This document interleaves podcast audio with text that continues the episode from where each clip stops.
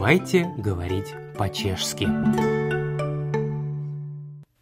Буря мглою небо кроет, но это нам совершенно не помеха, поскольку нашему стремлению к знаниям вообще трудно помешать.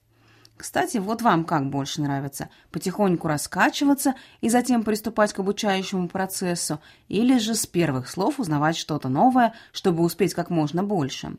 Как бы то ни было, сегодня у нас вышло небольшое вступление. А теперь давайте к делу.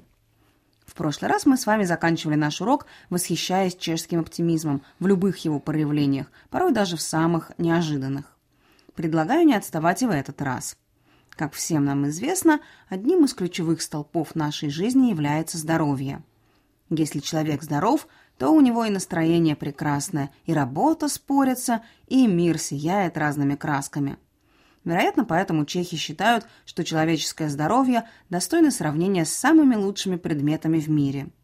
Иногда они, конечно, могут показаться нам странноватыми, но что поделать, это выбор чехов. Итак, о человеке, пышущем здоровьем, чехи скажут – Здравý jako ryba. Здоров, как рыба. Здравý jako бук. Здоров, как бук. Здравý jako бик. Здоров, как бык. Здравý jako дуб.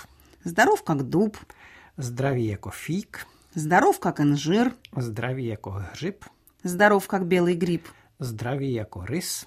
Здоров, как рысь. И, наконец, Здравý jako туřин. здоров, как турнепс. У меня особое восхищение вызвал турнепс. А у вас? Кстати, как известно, залогом здоровья является крепкий, ничем не нарушаемый сон. Вот вы, к примеру, хорошо ли спите? Долго? А то знаете, как бывает, вздремнет человек часок-другой, и кажется ему, что он и выспался, и силы восстановил, и к новым подвигам готов. Как называют этот процесс чехи? Si na dva verše. Вздремнуть на два стиха.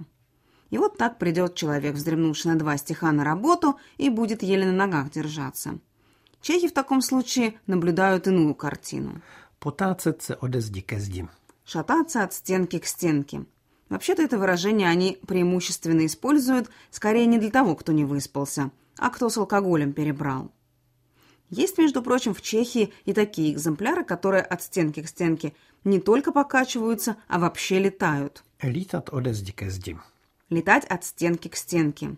Но это означает совсем не то, что вы подумали. Такой человек не мертвецкий пьян, а просто бросается из одной крайности в другую. Существуют, впрочем, и такие, которые предпочитают, дабы не шататься и не летать, за стенку держаться. Se při zdi. Держаться у стены. Иными словами, это означает не лезть вперед, не высовываться.